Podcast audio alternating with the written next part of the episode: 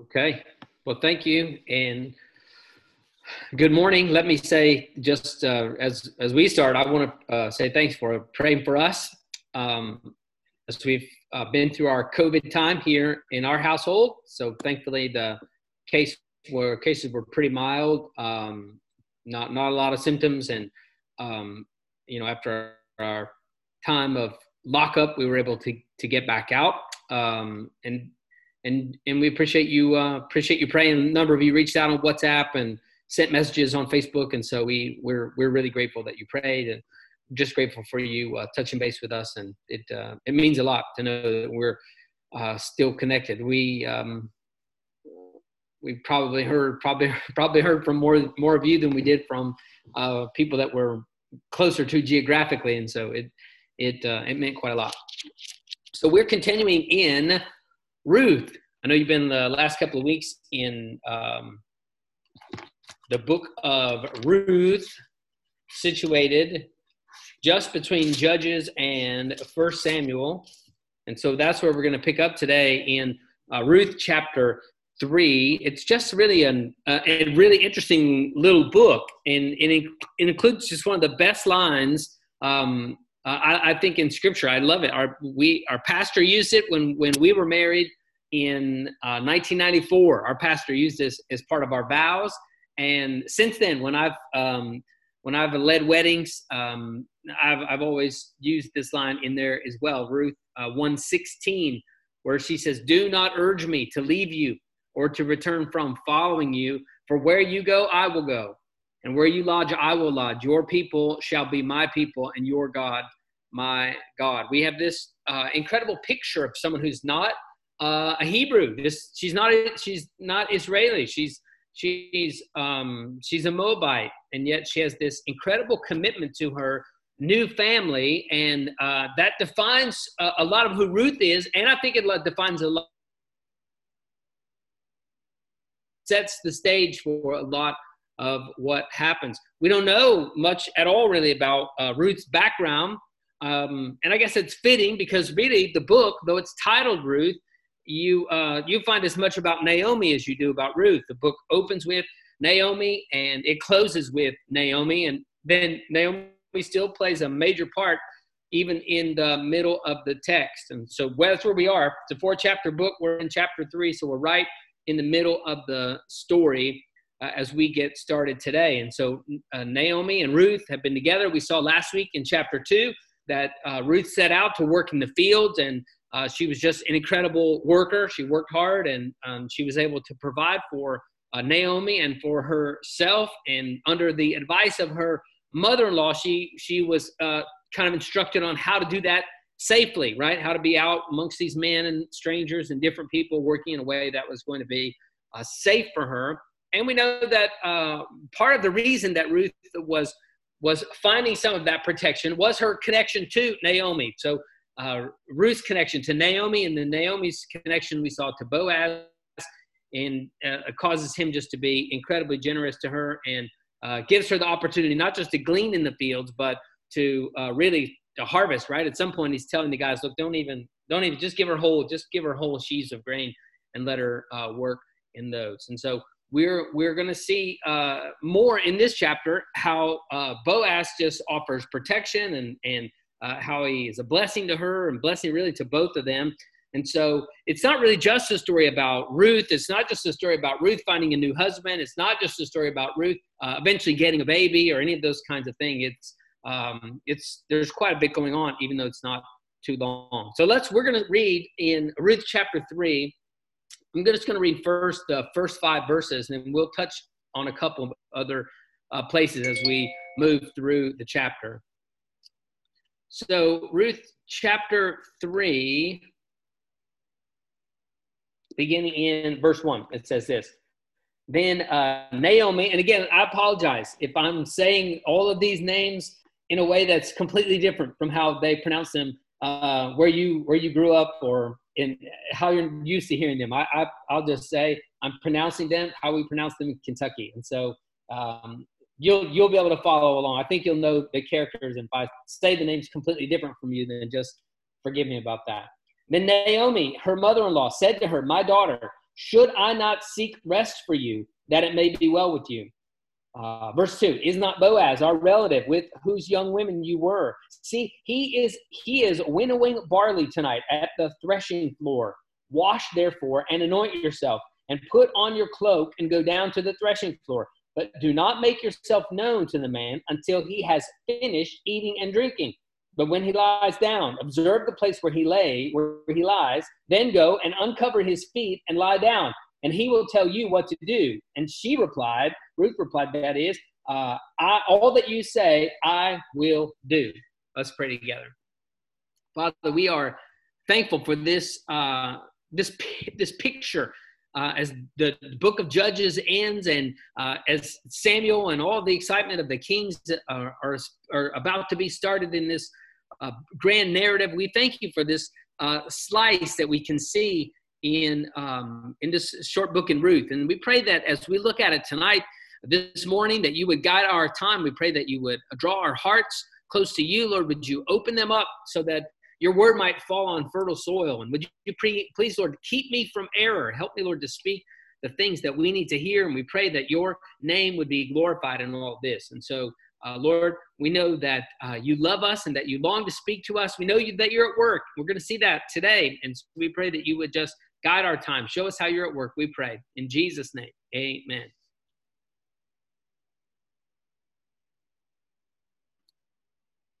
Sorry about that. I would try to keep my cough, coughing down to, uh, to a minimum. So, we saw back in chapter one that uh, that Naomi had this uh, cultural responsibility to be providing for Ruth a new husband. That was part of the reason when uh, the the two daughters-in-law, where um, where Ruth was trying to send them away, the idea was if you uh, were married to a man and and that man passed away, that you would then marry one of his brothers. That the brother would come along would provide uh, children to carry on that um, man's name. And, and Naomi's explaining to these two young ladies, I, I, don't have any more sons. There's nobody else that I can give to um, to to give to you to be a husband. And even if I were to be married now and to have more boys, you would never wait for them to grow up. And so she's trying to send them away. It was an important part of their uh, tradition, their the cultural tradition in Israel, that a person's name wouldn't be cut off, that their uh, portion of the land would be protected and that their name would be continuing on. We we read about this uh, tradition in the Old Testament. We read it even continuing. They talk about it sometimes in the New Testament. And so uh, I believe as we get to chapter three that this is an important part of what Ruth is doing as or what Naomi's doing as she is uh, as she is giving instruction to Ruth in these first four verses. I think she is giving Ruth her blessing to stop her mourning and uh, and get out back into the uh, and get back out into the world. So this is the the picture. I, I think, and this is um, this is this is really important for us that if Ruth had been uh, continuing to mourn for her deceased husband, then um, Boaz, being a righteous man, is not going to be um, is not going to be making advances toward her. He's not going to try to be her uh, kinsman redeemer, which we'll get to in a few minutes, he's not going to try to be her redeemer if she's still in uh, a mourning period. And so Naomi says, then here's what I want you to do. I want you to go and, and get cleaned up. I want you to anoint yourself and I want you to put on your cloak. And sometimes it's translated like almost like you put on your Sunday best, your best clothing. It doesn't seem really to be that. It's just, just put on your regular clothes. Don't, don't put on these uh, clothes of mourning anymore and go down and meet the man. I think this is uh, it has a beautiful, interesting parallel, really, in uh, Second Samuel. In Second Samuel chapter twelve.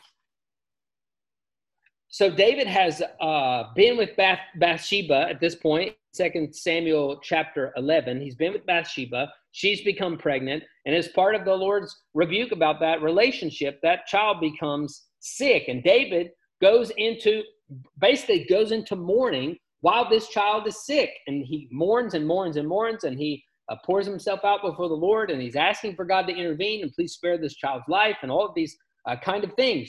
And then in Second Samuel chapter 12, verse 19, it says this When David saw that his servants were whispering together, David understood that the child was dead. And David said to his servants, Is the child dead? And they said, He is dead.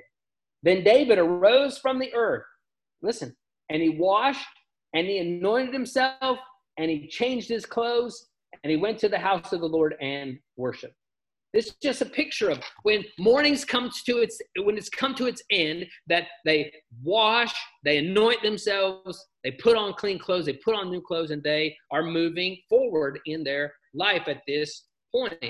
And I think that's what's happening in the life of Ruth. It was not easy for Naomi to tell her daughter-in-law, right? It's okay. It's okay for you to go on and uh, and, and seek out a new husband. If you've ever been in that kind of situation, maybe you've had a parent that passed away and you see the the uh, remaining parent and and it could go years sometimes and we will look and say oh I, I, don't want my mother today or i don't want my father today or if you've um, if you've lost a if you've lost a spouse it's difficult to think that you're going to move to a place now that you're going to open up your heart and have your life move on to some new romantic interest. It was a challenging thing for Naomi to say. But she understands that this really is a natural progression. It's, this Ruth is being she's being faithful to the vow that she had back in verse uh, chapter one when in verse five she says everything that you're telling me to do i'm going to go and i'm going to do it so she gets herself cleaned up she gets herself anointed she puts on different clothes and then she heads out now it seems for some reason that it was customary for people to go and do some of the threshing of their grain in the evenings. Now that could have been, some writers say, it could have been because the breeze was a bit uh, milder at night. Maybe, you know, when they're tossing the grain up and, and letting the wind blow the chaff away, maybe it was just too much wind during the day sometimes. And so they would do that in the, uh, the smaller breezes in the evenings. Maybe people had to just go and sleep on these threshing floors just to protect their harvest so somebody didn't come in in the night and steal all of their uh, grain. But whatever reason they they would go and they would be in the in the threshing floor and they would be uh, working maybe some they would be eating definitely and, and drinking and sleeping there in the place. And, and uh, naomi knew that boaz was going to be there. So she sends ruth down to hide herself on that threshing floor and then wait wait for the man to eat and to drink and to get himself uh, ready for bed and then to come. And once she does, uh, he does all of that, then here comes Ruth ready to make her move, right? She uncovers his feet. She uncovers his feet and then she uh, lays down by them. Uh, I remember years ago, I, I, had the opportunity to go to uh, Senegal. I was in Senegal in West Africa, and I had the chance to spend the night in this uh, little hut basically. It was kind of mud walls and there was the thatch roof and uh, it had been it was so hot during the day. I just when I went, I didn't take anything except the clothes that I had on. And the, when I would just uh, be out, I was wearing uh, sandals and no socks, right? And you would take your sandals off and leave them outside the little place where we were sleeping.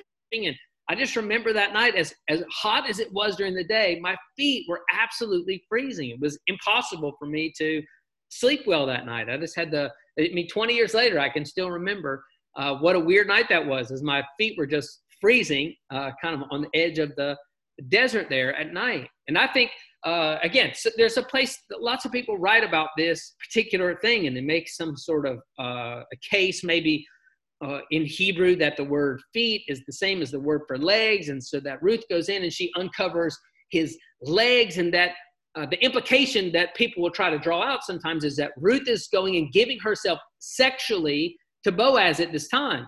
But I, I just don't think that it's, I just don't think that's the case. It was it was common for prostitutes to go to these threshing the threshing floors, according to historians. Uh, they knew the men were there working. The prostitutes would go up and they would they would do their work as well. I suppose you could say. It was common for that kind of thing to happen. But I don't think that's what Ruth was doing. She I think she uncovers his feet because she wants him to wake up. I just think that she's done this small thing to make him uh, uncomfortable, and he wakes up, and then she comes with this uh, this uh, this thing where she says, "I want you to take your garment." Uh, let's just look in verse eight. At midnight, the man was startled and turned over, and behold, a woman lay at his feet. And he said, "Who are you?" And she answered, "I'm Ruth, your servant. Spread your wings over your servant, for you are our redeemer." I, I think this this was this was it, was important for his feet to be uncovered so she could say cover me cover me with your garment. Cover, cover me with your wings, right? There's a beautiful cultural kind of picture that's happening here as she uh, basically makes a marriage proposal to him there on the threshing room floor. Now, when they came to town, surely that they were the, the, the there was a lot of speculation, right? I, I don't know if you've been in a situation where you've moved to a, a small community before, but when new people uh, come into the community or someone uh, has been away and they come back, they can be this, the, the uh, people will gossip about them sometimes. And so I think that uh, people were telling plenty of stories about Ruth and they were telling stories about Naomi and about what they had come into and how she had come home with this daughter-in-law and uh, how both of their husbands had died and, all these different kinds of uh, all these different kinds of things but i think that her reputation the time that she had been there was really positive it says in verse uh, 10 boaz says um, may you be blessed by the lord my daughter you have made this last kindness greater than the first in that you have not gone after young men whether rich or poor and now, my daughter, do not fear. I will do all, I will do for you all that you ask. For all my, listen to this part, for all my fellow townsmen know that you are a worthy woman. I don't think that Ruth is going up and offering herself in a premarital sexual sort of way because she has a reputation in the community for being a woman of high character. It's hard to be when you're poor and when you're a foreigner to come in and have a good reputation. But Ruth's come in and she's gotten herself a good reputation and she's not about to sully that. I don't think. I think she's really trying to work within the cultural context that they had there. She'd been hardworking. She had this great reputation, and, and, and Boaz was going to protect that. We also see in uh, down in verse 15 down in verse 15, uh, he Boaz says to her, "Bring the garment that you're wearing and hold it out." She has some sort of shawl apparently, and she brings her shawl, and he starts to heap a lot of grain into that. Uh, this is another reason I don't think that she's come to offer herself sexually to him because he is looking out for her reputation. He didn't he didn't take it as some sort of sexual advance and then as a righteous man say, "Get out of here." Go, what are you doing? Get out of here. You're not supposed to be here. This is not the this is not the place for a woman like you to be. Instead, he says, you that's a you're a great woman and i'm excited and i'm i'm so blessed that you haven't gone to a younger man or a, uh, a different man or a more handsome man or whatever it was that he felt felt that he didn't have for her and so instead he says let me give you some grain and so uh, even if she's later on stopped to like why are you out why are you here well, I'm here to get all of this grain. He, Boaz gives her food that she can take back. So she has a reason for having been out at such an odd hour. One thing that I loved kind of about uh, this, this section of scripture in chapter three here is that there are uh, equal parts of really good cultural norm and then things that are completely outside the norm, right? Ruth changes her clothes to signify that she's not a mourning widow anymore, but she's ready to move on. This is a normal cultural kind of thing. There's a, there's a way that she signals to the community, I'm not in mourning anymore. And she does that. She follows the community, the cultural norm, and she signals to Boaz, I'm ready to move on. Then she goes down to the threshing floor, which is completely not normal for a woman of good character to do. The only prostitutes were going down there at that point. She, when she talks to him, she calls herself, I'm your servant. She says, I'm your servant. She reminds that uh, I'm not of the same social class as you. I'm not from the same country that you are. I'm just, I'm not on your level, Boaz. That's what she's saying. And that's, that's really culturally appropriate to recognize there's a distance and to take your proper place. That's a, that's a cultural kind of thing to do. But then she also proposes to the man when she says, I want you to spread your garment over me. This is a real culturally, it's a culturally appropriate picture for him to see. But it wasn't normal for the young lady to be proposing to the older man. It just was not the typical way that that would happen. She reminds him about the fact that he is the kinsman redeemer. You're the guy who's supposed to step in and take care of us. But she does this in a way that doesn't cause him to lose shame, right? She could go right to the city gate in front of all of the townspeople and make that accusation and make him look bad, but she doesn't do that. She comes to him privately. And in the context of the culture, she says, You're the Redeemer. We need to be redeemed. We, we, need to, we need to work out some sort of situation here. Then we have this twist that comes in verse 12. When Boaz, he's excited. We saw that in uh, verse 10 blessed by the Lord. Oh, I'm blessed by the Lord, my daughter, because you have made this great kindness to me. You didn't go after some young guy, some handsome guy, some uh, other rich guy. Instead, you came to me. But the twist comes in verse 12. He says, It is true that I'm a redeemer, but there is one nearer than me. There was somebody else that actually was closer in line. And so Boaz says, Here's what we'll do uh, take the grain, go home, and then we'll get this settled this very day. And he sends her home, not empty handed, with all of the grain, right?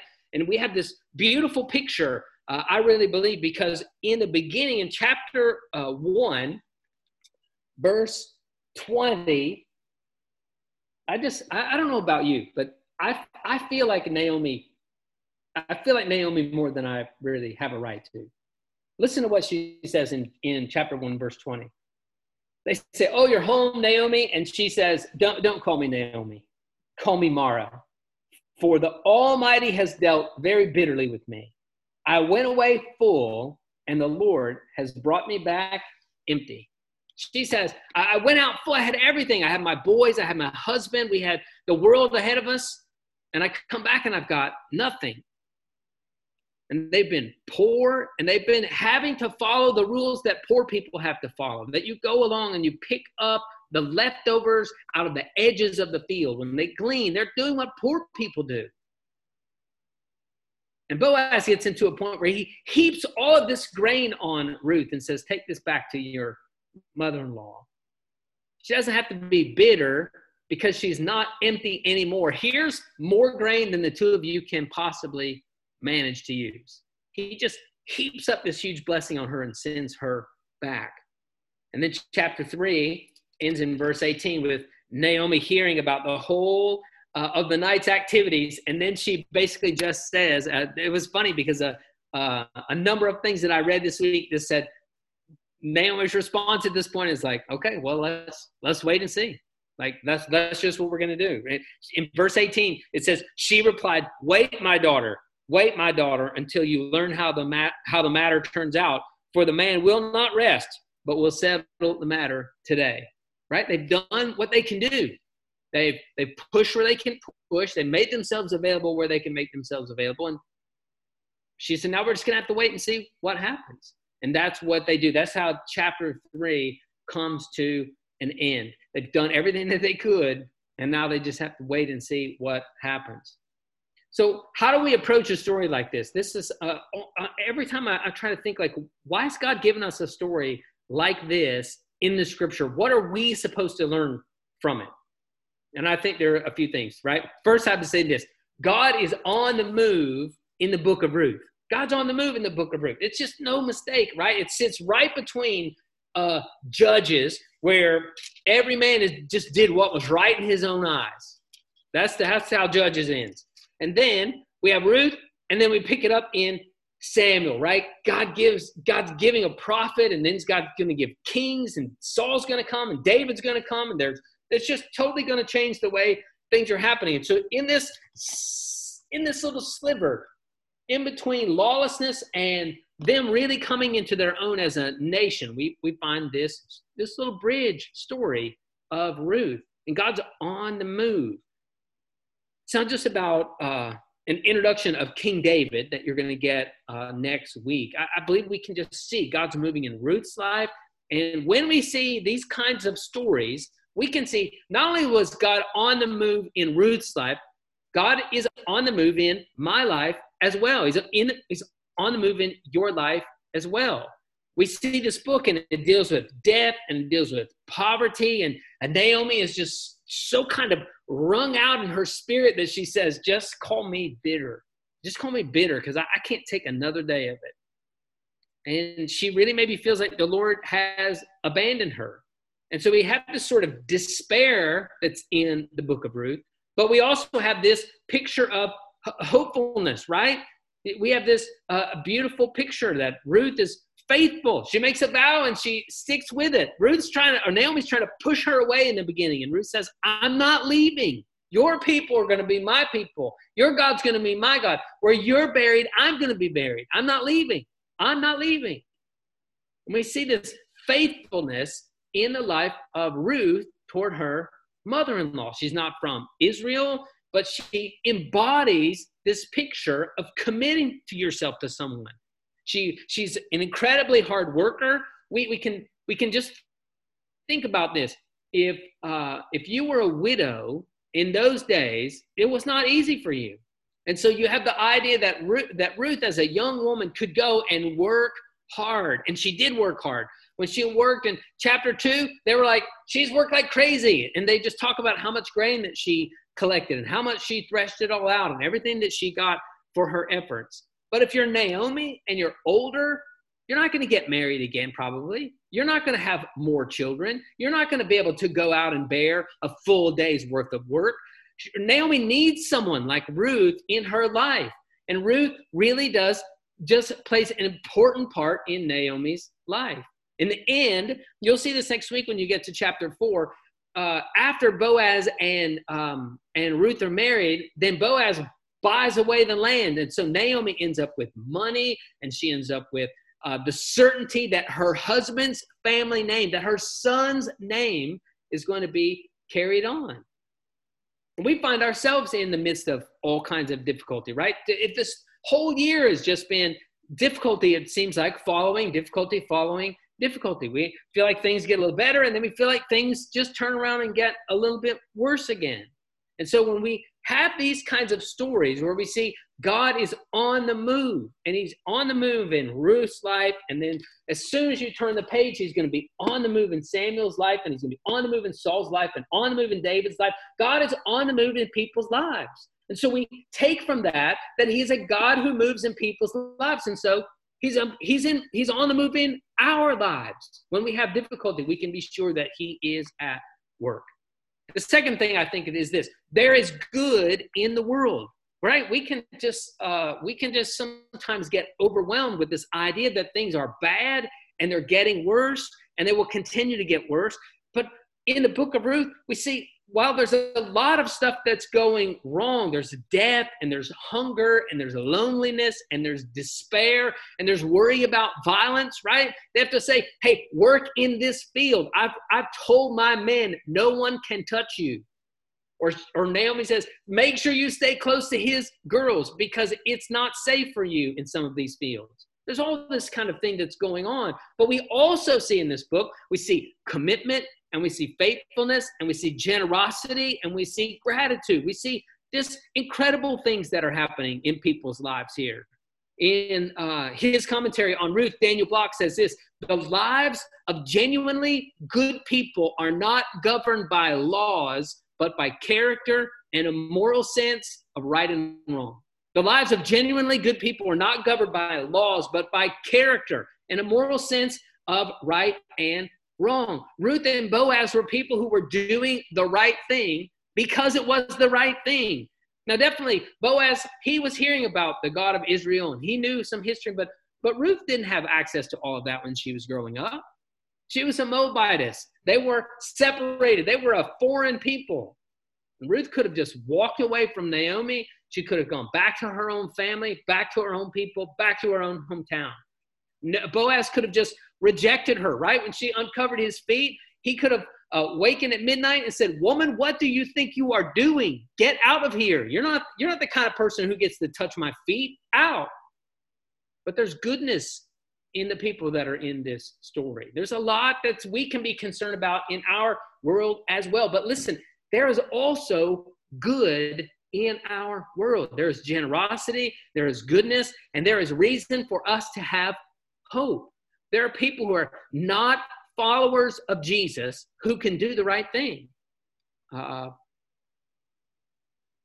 yeah, I'm going to go ahead and say this. I was watching uh, seeing on the internet this week the thing that Mahathir said about what's been going on in France, and that it's okay for certain people to kill other people, to chop their heads off. It was unbelievable to me that someone, uh, that that a, a public official, a leader like that, would say something uh, would say something like that. But then, you know what? I saw people who are not followers of Jesus come right along behind and say, That is madness. That's crazy. We can't be talking like that. There are people who are not followers of Jesus who will do and who can do the right thing. Like we said in point one, God's on the move. And so we can expect that the good that we do will open up the door sometimes for gospel witness. And sometimes when we share our faith, because God is on the move, sometimes when we share our faith, the people are going to believe it. Sometimes people who are not believers are going to become believers. We can just see that there's good in the world and people will respond to that when they're confronted with it. There's a chance for us to make a real difference. Last thing is this Ruth had a redeemer, and you do too. Ruth had a redeemer, and you did too, right? From the beginning of the Bible in Genesis, we get this picture that God is a redeemer. And then it's just woven all throughout Scripture after that. This story adds in this level of God's willingness to deal with foreigners in a way maybe that some of the other stories don't. God is willing to take foreigners, He's willing to take poor people. He's willing to take those people that society have said uh, really don't have much worth or they're not very important, and he brings them right into the middle of the story. God didn't just redeem Ruth, He put her in the bloodline of David, which means she is in the bloodline of Jesus. In Matthew's genealogy, uh, I was counting five ladies that are mentioned, and four of them are negative. Four of these are women who really are